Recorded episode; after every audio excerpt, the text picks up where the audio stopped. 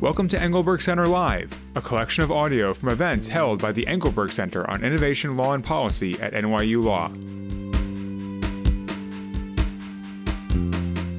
This episode is the Can AI Propel Cultural Heritage Institutions Through Their Digital Transformation panel from the Generative AI and the Creativity Cycle Symposium hosted by Creative Commons at the Engelberg Center. It was recorded on September 13th, 2023. This symposium is part of Creative Commons' broader consultation with the cultural heritage, creative, and tech communities to support sharing knowledge and culture thoughtfully and in the public interest in the age of generative AI.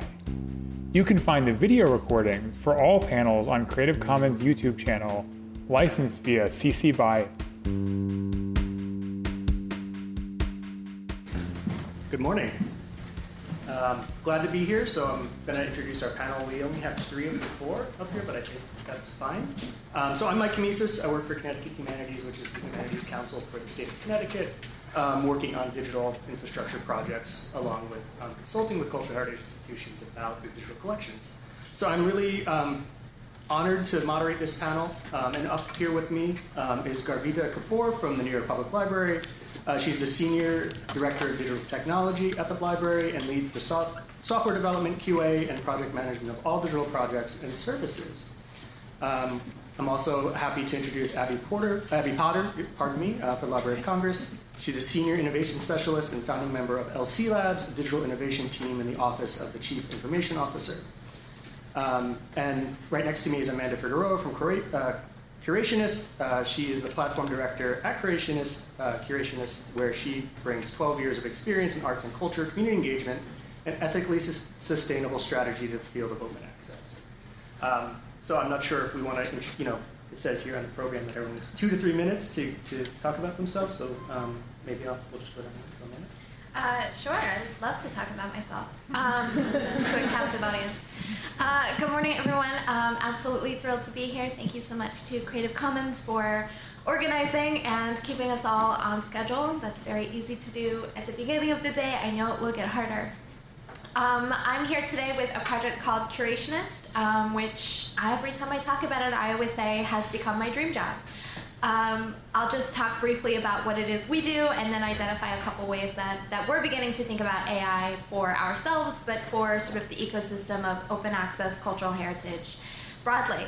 Um, Curationist is at heart a search aggregator. Um, a few years ago, we set a dev team with the task of pulling together um, all of the open access APIs from large museum institutions around the world with the idea that Currently, uh, all of the digitized collections in places like the Met or the Rijksmuseum are siloed to that organization. If you want to find something, you have to search the Rijksmuseum, and then you have to search at the British Museum, and then you have to search at the Metropolitan Museum, et cetera, et cetera. Our dev team are superstars, it must be said, because they were able to do this. We have a platform now at curationist.org where you can go, type in your search terms, and be delivered digitized open access art images um, around those search results from 14 of our institutional partners, which have sourced us with 4.4 million art records in our database. Um, this is incredible. it feels crazy that I get to say that it works but it does work. Um, and even even more um, even more special was in the pursuit of making this work. We realized we actually have an opportunity not simply to normalize metadata, um, to make all of these 14 institutional partner systems talk to each other and talk to us. Uh, we actually have an opportunity to contribute metadata um, and to do research on individual works, individual creators, or sets of works um, to augment these digital metadata records, um, and in the pursuit of doing that, make them more findable and therefore more accessible. Um, I'm happy to share some of the work that our amazing metadata and digital archivists have done on individual works, collections of works. Um, I will also say we also run programs for fellows and for art, write art writers, art critics more broadly, to come in, share their subject matter expertise, and continue doing that work.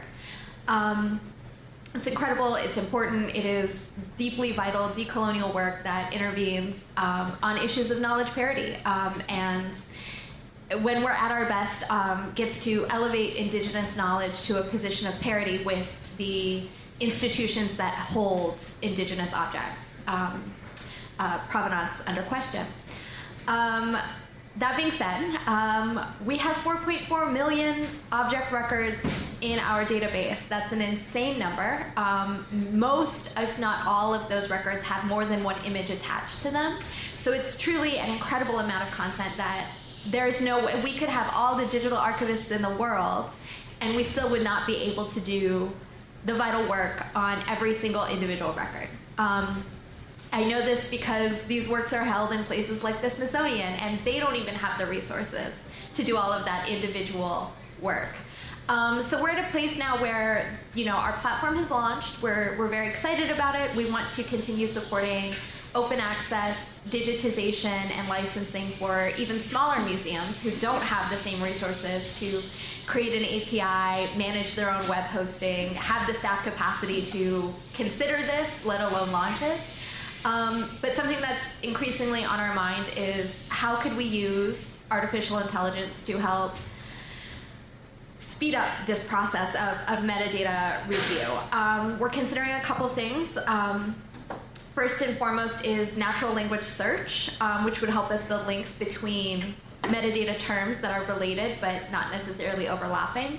Um, the example I gave to some of you yesterday was um, if you come and you type into Curationist um, Indigenous cultural heritage from Canada, um, you'll get things that are tagged Indigenous culture, heritage, Canada. Um, but what you really should be receiving are things that are simply tagged Inuit. Um, but perhaps don't have all those other words. Um, so developing natural language that can understand the linkage between these terms and, and deliver results that people are seeking, even if they don't have the right terms in the search box.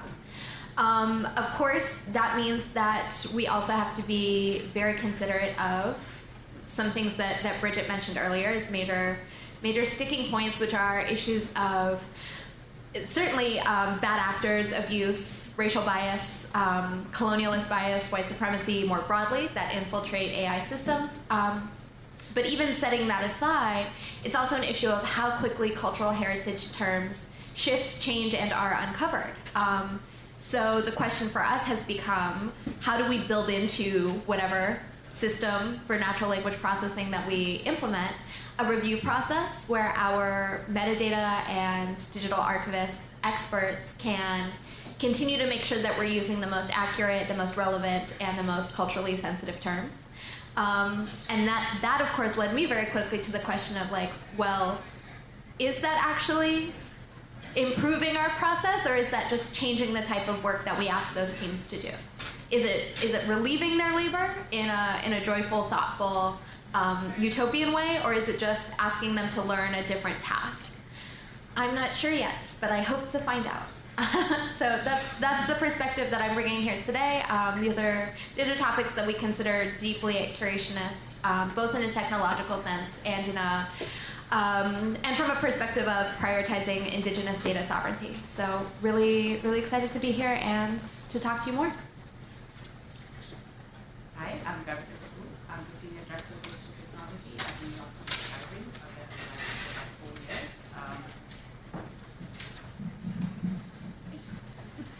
Um, so it's sort of hard to introduce New York Public Library. It's, it's an institution. Uh, the mission of the library is to inspire lifelong learning, uh, advanced knowledge, and advanced communities. Um, there is a commitment, commitment, commitment to strengthening communities. Like humans are at the center of libraries. Um, for which we rely on our staff, our collections, our physical and uh, digital spaces. In terms of digital at the library, it's a fairly new department. It's been around for about seven years. Um, in digital, we kind of have a website, uh, which is nypl.org. Uh, we also do a lot of preservation work. Uh, have lots of uh, digital objects, which we are preserving. We have tons and tons of uh, hard drives, petabytes of data sitting in hard drives that we have. You know, the challenge is to uh, preserve them and make them accessible. Uh, that's definitely, definitely been challenging given the amount of uh, metadata data you're going to need to, to tag them and make them accessible. Um, being a library, we have a catalog and tons and tons of records there. We are a research and a branch library, so um, we have a catalog for our branches and a catalog, research catalog, has millions of records in there. And uh, last but not least, we also have uh, e-reading, um, providing digital books through our apps uh, that we have Boston PE. Uh, if you have a library card, you can uh, log into the app, read books, uh, check out audiobooks. We also have a platform called Open eBooks. Um, it provides free books to students in Title I schools. So any child who's part of the uh, Title I school can log in with their school login, is first or clever, and get access to a wide range of books uh, and read them at whatever reading level that they are comfortable with. And there's a lot we do. There are a lot of questions we are sort of dealing with, especially when it comes to AI. I think one of the biggest one is uh, where do people fit in with AI and the way a lot of leaders are looking at AI today is to find ways of eliminating humans using AI instead. And we want to we want AI to complement our staff and help them rather than replace them. That's that's a big question because, like I said, libraries it's all about human. It's all about human connection. It's about community. So that's the most important thing. and uh, I think we make all of our diverse collections available to all our patrons and do the best that we can and you know bring AI in the mix to, to serve them better. Thanks. Um, I'm Abbey Potter. I'm uh, at the Library of Congress. Um, the Library of Congress is a it's a big giant place. It uh, has it includes the uh, Copyright Office, um, the Congressional Research Service, the law library, National Library for the Blind and Print Disabled, um, and I think that's it. And then the library part of the library, which is like nine different libraries inside that library, and archives and special collections. So there's it's everything. Um, and uh, I work in the OCIO office, Office of the Chief Information Officer, so we serve all of those units and um, in a labs in a, in a, in a, labs environment. So he that this is where we experiment um, with different um, new technologies that are coming that are around um, to see how they could help us fulfill our mission and, and serve our users, which are very um, diverse. The our recent um, our uh, new librarian she's not that new anymore, but our librarian of Congress, Carla Hayden um, she her new vision for the library is to connect to all Americans.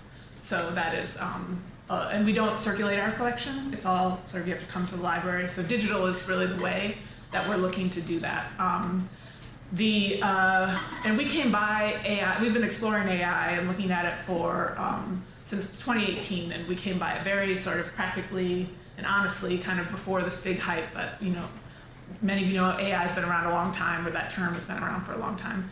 Um, but we, you know, what we were first doing was looking at computational access to collections.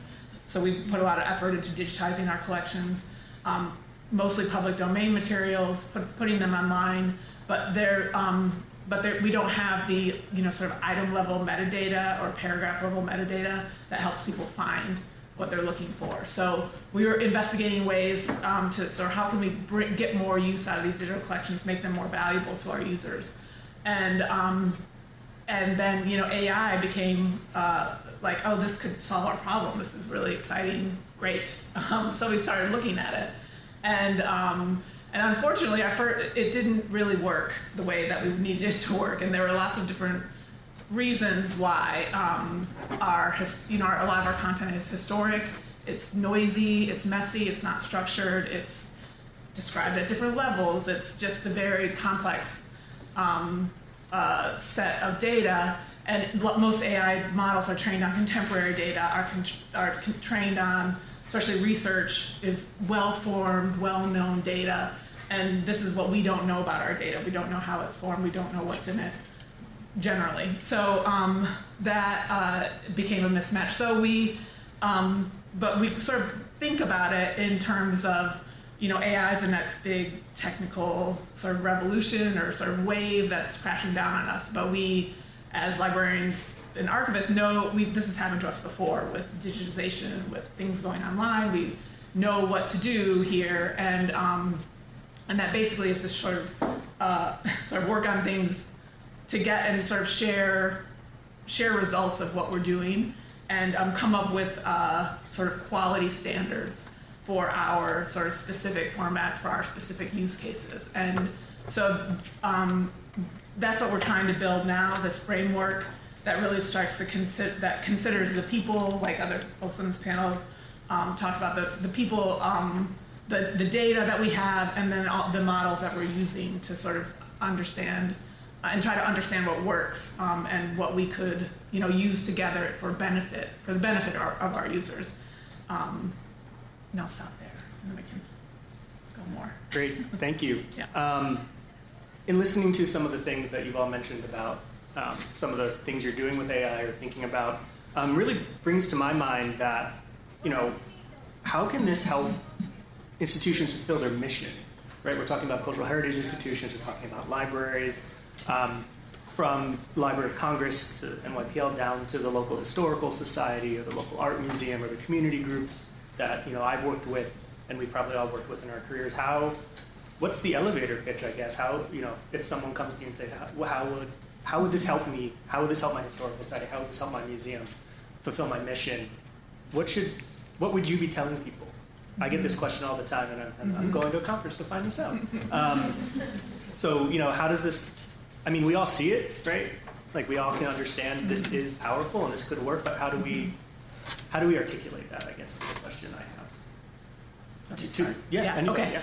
Uh, the so um, I think first being really clear on what your values and principles are as you know as a mission and or even as a department. You know what the what the clear goal and what the problem statement is. Starting there, um, because that will help inform how you make decisions along the way. Um, so getting very clear on, you know, what problem are you trying to solve? You're not just trying to use this new toy. You're actually using it to solve a problem. What is that problem?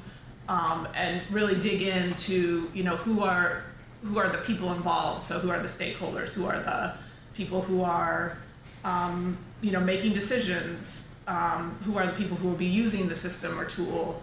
The staff, the sort of, or the people, um, the decision makers, the managers who are who is depicted in this data are they you know how can we bring out their voices who is going to be often with ai there's um, if you're going to train data there who are the who's been labeling the data who, who knows um, you know is that information clear what was that incentive structure for for those for that labeling of data um, and then you know as you sort of looked at your um, you know sort of why you're doing it what you, you know, um, who's involved in it, and sort. And then you, there's this, you know, you can.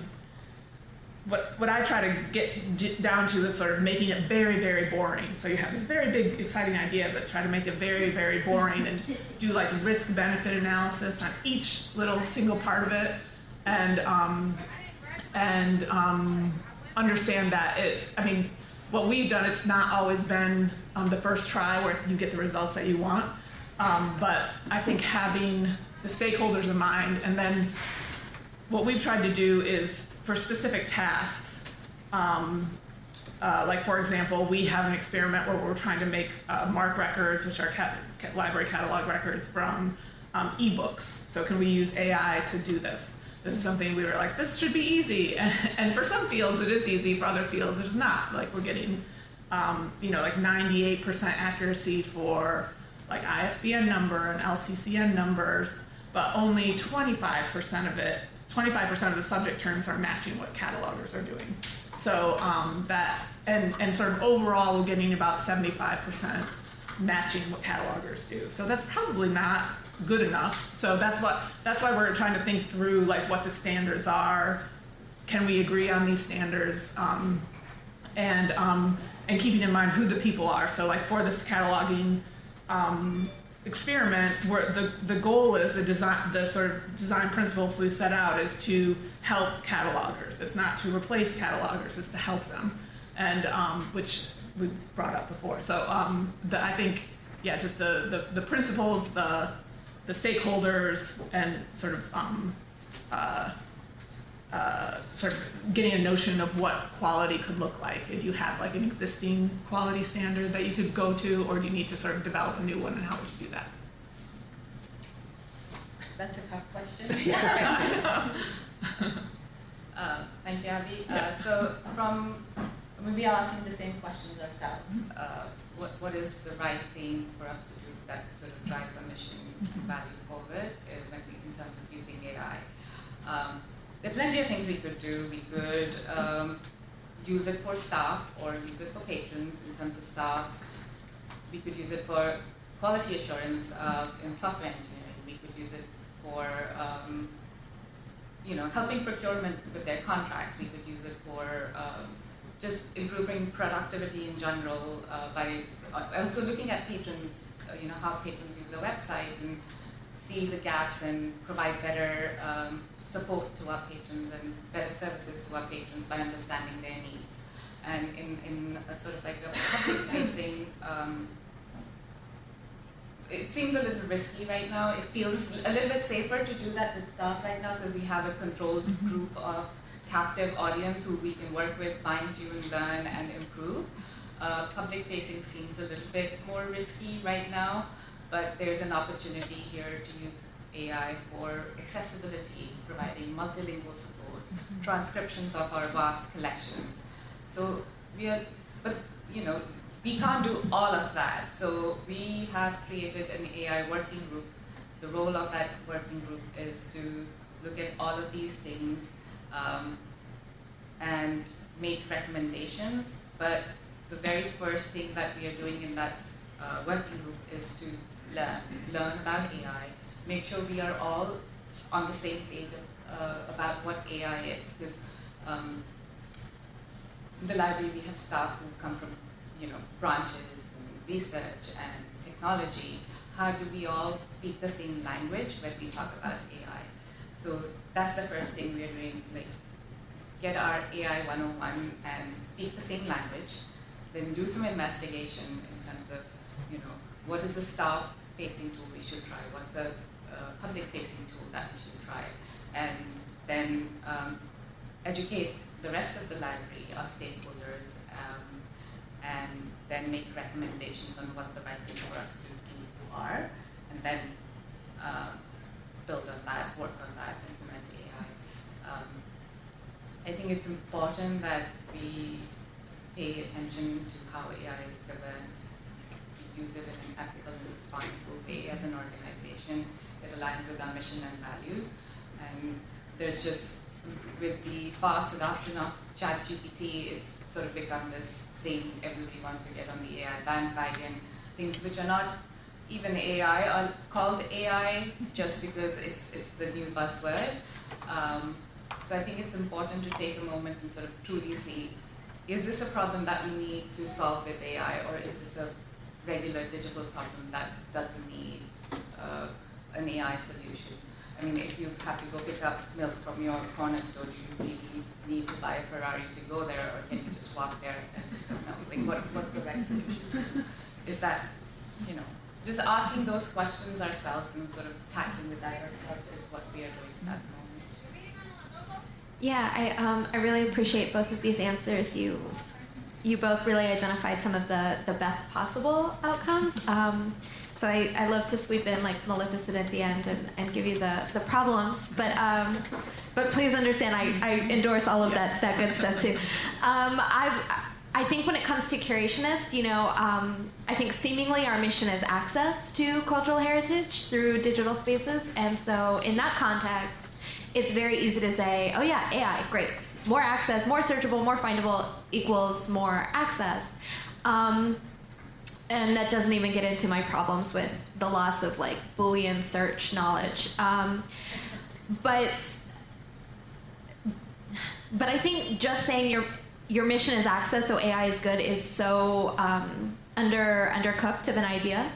Um, because yeah, broadly our mission is access, but we also more specifically want compassionate, ethically minded uh, sovereignty for indigenous knowledge um, in that access. And so in that framework, we've really had to go very slowly with AI um, in terms of thinking about does it fit our mission because this sort of um, rampant, like all access, full distribution, anyone can download at any time idea that that AI Unchecked would give our collection certainly um, is in direct contradiction to a lot of indigenous best thinking around their cultural heritage. Not everything is for everyone, um, and I think latent in AI as a model is this idea of infinite access, infinite scale, infinite growth, and a lot of the the, the ugly things about capitalism more broadly, right? Just as we try to accumulate wealth, we also try to accumulate knowledge. Um, and so, in that sense, AI can be deeply antithetical to our mission, and it takes a really thoughtful understanding of who is it that we're trying to serve. Are we trying to serve an audience that that just craves infinite access and infinite surveillance on all human created cultural heritage, or are we trying to serve an audience of people who have already deeply thought through the use and value and dissemination of objects they create and simply elevate that perspective? Um, which still in my mind belongs under access, but it's it's a very different frame of access. So considering AI has really called our, our organization to really reconsider our mission in, in many ways. And that I think has been the real advantage of doing this work so far. Great, thank you. And that, that get, kind of gets starts to my next point here, um, one of the final questions about um, threats and risks and challenges for artificial intelligence and AI for, for cultural heritage institutions. We talk about, never thought about it in that light before, about traditional knowledge and what unfettered access to all of that content means. Because, um, you know, I deal with Connecticut institutions, right? And when you think of Connecticut, you think of old white people, and that's who we deal with. Um, but there's more, there's more to it than that, and, and we work with those groups, and, and, we're trying to be more sensitive to, to what they, what they desire for their collections and for their institutions. So I just want to hear from, from the other two people here, like what, what, other, what other risks or threats do you foresee, or have you encountered, or challenges? Like we said, like one of the things that I think about is that AI needs to be perfect, right? That's because it's a machine. It needs to be perfect all the time. I worked on a project for handwriting text recognition, um, building a neural network for that, and it got up to 95%, and it wasn't good enough. But if you talk to a transcriber, it was really difficult. They're doing about the same, right? Um, so that's one of the one of the challenges there is kind of understanding. You know, we expect them to be perfect, and they might not be, and is that okay, right? Um, so I don't know, Garvita, um, if you have any other threats or challenges that you've come across? Like you said, the, the public facing might not be ready yet. Um, so you want to elaborate a little bit? Sure, uh, absolutely. Um, besides the basic bias and racism and inherent in, in, the algorithm, I think it's important to think about um, the cost of AI. Um, you know, there are so many opportunities, but it's not cheap to, to implement AI. Um, so for cultural heritage institutions, cost is always something that we think about. How can we do the best in what we have? Uh, so from that point of view, it's important to invest in the upskilling of staff, um, in making sure they have the right skill set, A, to interact with AI, or B, to build AI, or you know, prompt AI use it in best possible way to help our patrons. Um, with generative AI, one of the challenges I feel is the walled gardens it creates. Um, once you're sort of locked into that walled garden, it's very hard to move to a different product. Uh, and there's a lack of sort of data interoperability between these tools, so you kind lock in. So there is there is that part of uh, of how just the power structures of this will change based on how how uh, things evolve. Um, then, as Amanda also mentioned, there, there is like uh, the deepening of the digital divide. That's always possible. Um, and again, you know, the shifting of the power structures. So, I mean, when um, social media was first introduced, the promise of connecting humans and bringing humans together was was the big dream. But what it really ended up doing was alienating people a little bit, polarizing people, trolling and you know bullying, and not really bring, bringing people together. So you know, what are the harms that AI might bring that we can't foresee today, but we will in the future? So taking the time to sort of learn about that uh, and educate ourselves.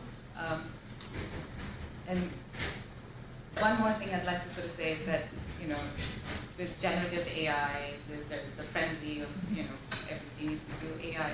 It's not the first big technology, it won't be the last. It's only a matter of time before quantum computing comes into play and takes AI to a whole new level.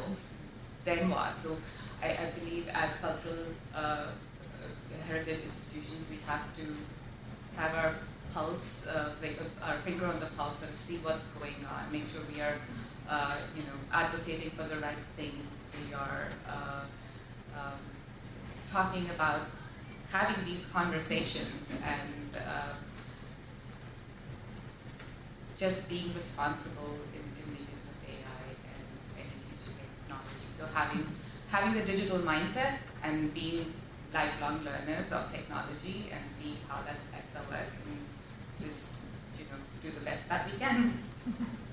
Yeah, I love that. I think that's totally true, and I also agree that the biggest risk right now is that um, we pay for big costly systems and they don't work, and I think that that is actually the biggest risk. But um, I mean, there are other deeper, big, you know, sort of more existential risks, but that's like the most immediate one.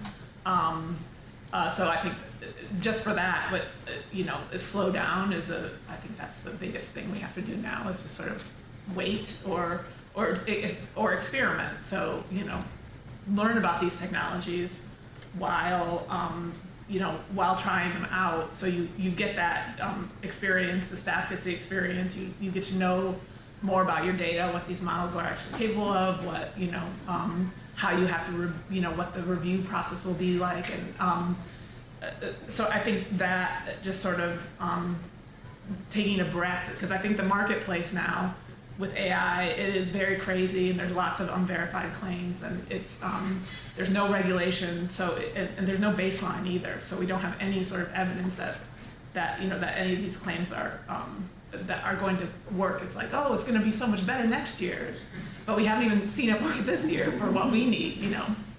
So um, I think, you know, taking a breath and, and um, understanding, like all sort of acquisition of IT services, you, I work in the federal government, and there's a long process to do that, and sort of re- relying on those privacy and security, you know, sort of terms that are in there that these systems don't meet yet. So like that's a blocker too. Um, uh, so I think there is, you know, practical reasons to wait to, before, you know, sort of anything is is uh, is implemented at a large scale. Um, but I think another risk, thinking as a library, you know, archives person, you know, it, further down the road when you know the, these generative AI, AI tools make the cost of, you know, creating things very cheap. So that like we saw with internet, there's just going to be explosion of content that we will have to acquire, steward, you know, learn even more about. So the sort of job gets even bigger and more complex when there's, um, you know, the process of creating this content just becomes easier and faster.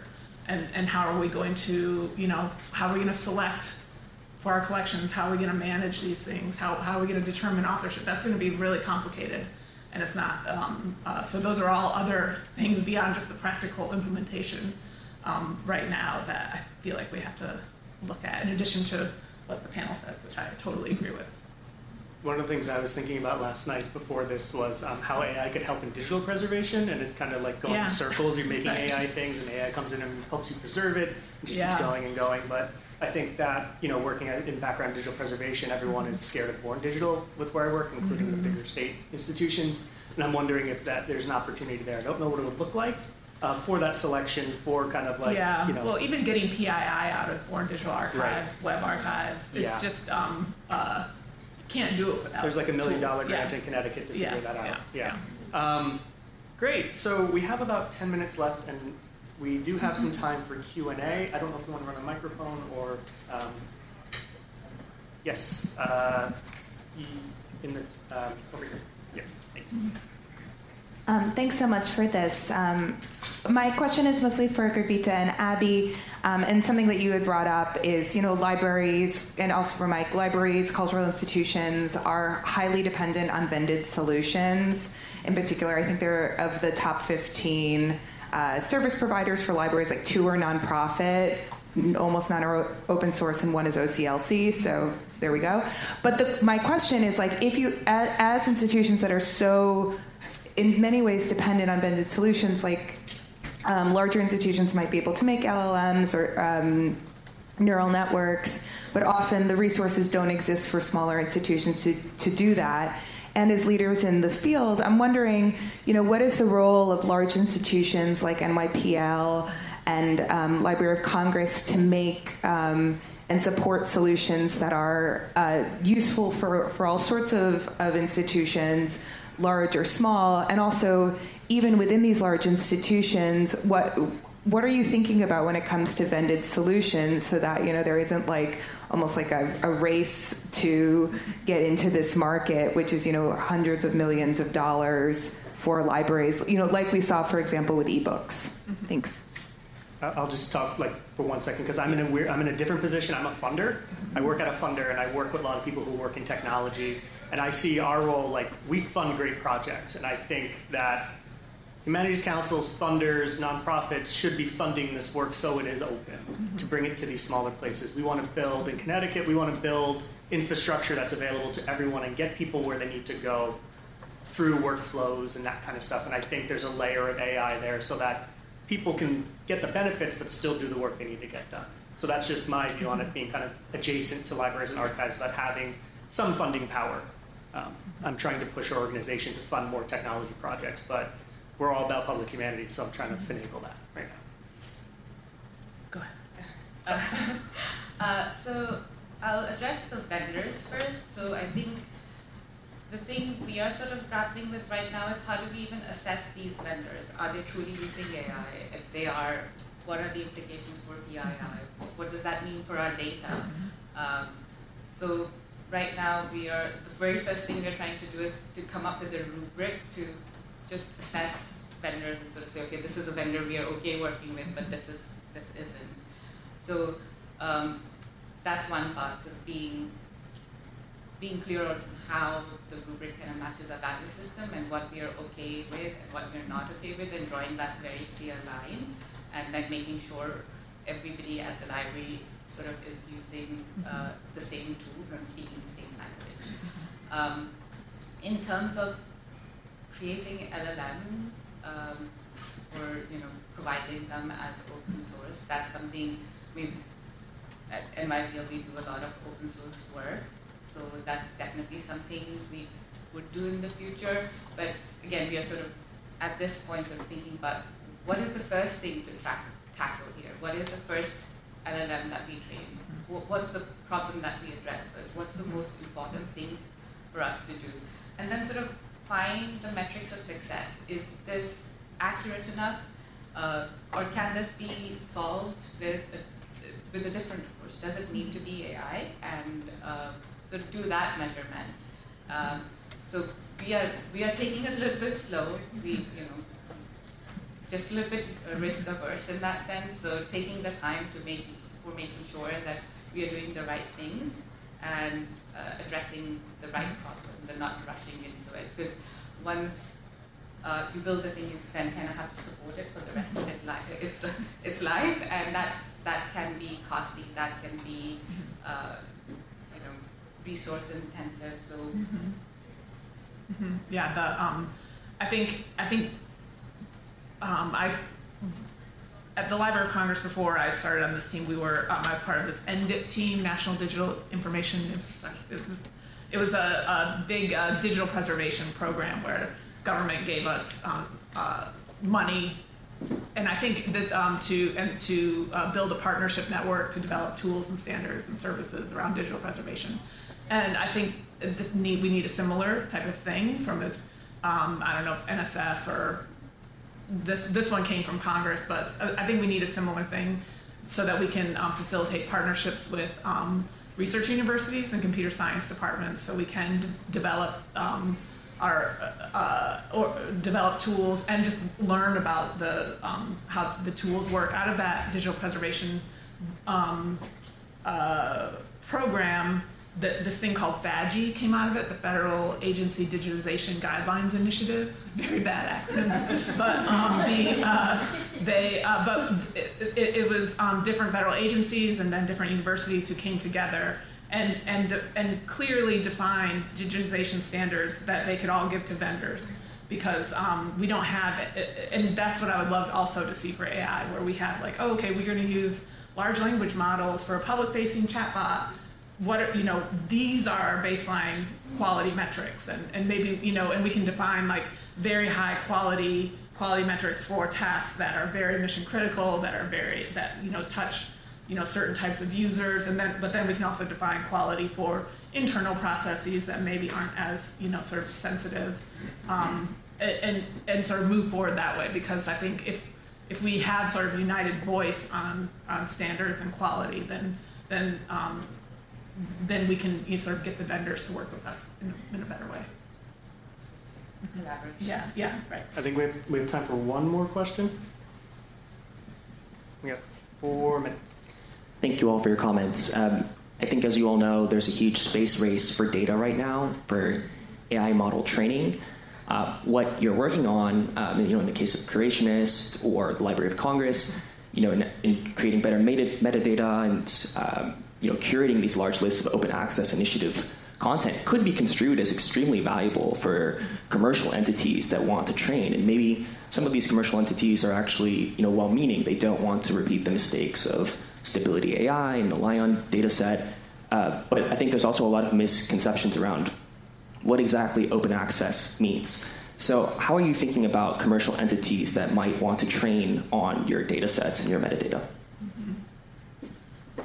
Um, I don't. I think that's already happened. Um, the like anything that's open, I think it's already been used. Um, the but I think that there are models for um, doing it in a sort of uh, where mo- the most people can learn. It, and um, the Nordic national libraries all got together and um, created like a training set for Nordic newspaper, Nordic historic newspapers um, to, to, train models that they can use on their content. Um, the National Library of Norway has um, digitized their entire collections.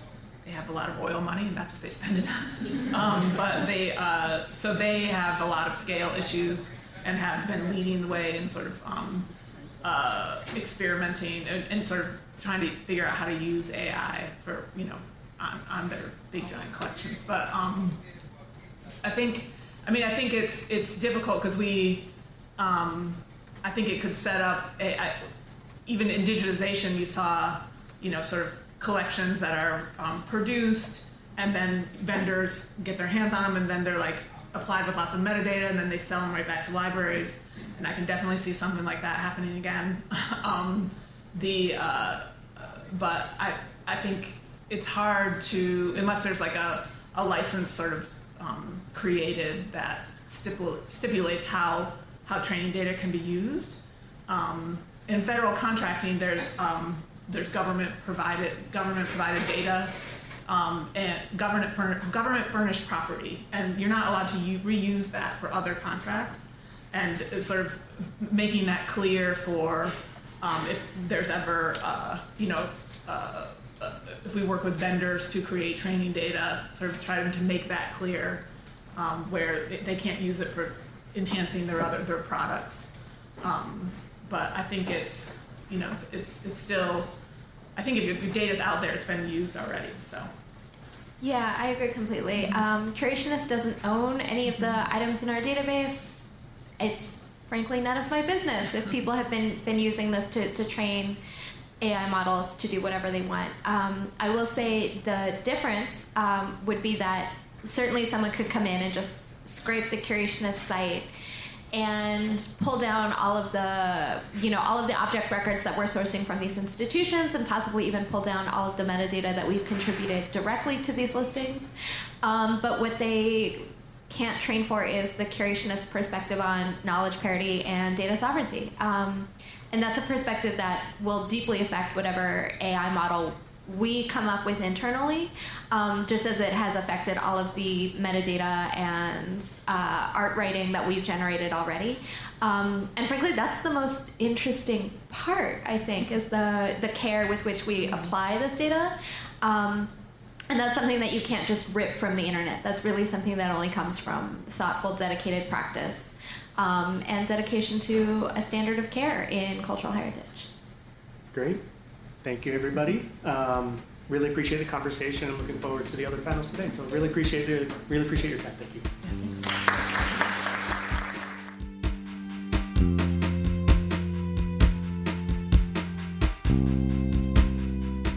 The Engelberg Center Live podcast is a production of the Engelberg Center on Innovation, Law, and Policy at NYU Law and is released under a Creative Commons Attribution 4.0 international license. Our theme music is by Jessica Batke and is licensed under a Creative Commons Attribution 4.0 international license.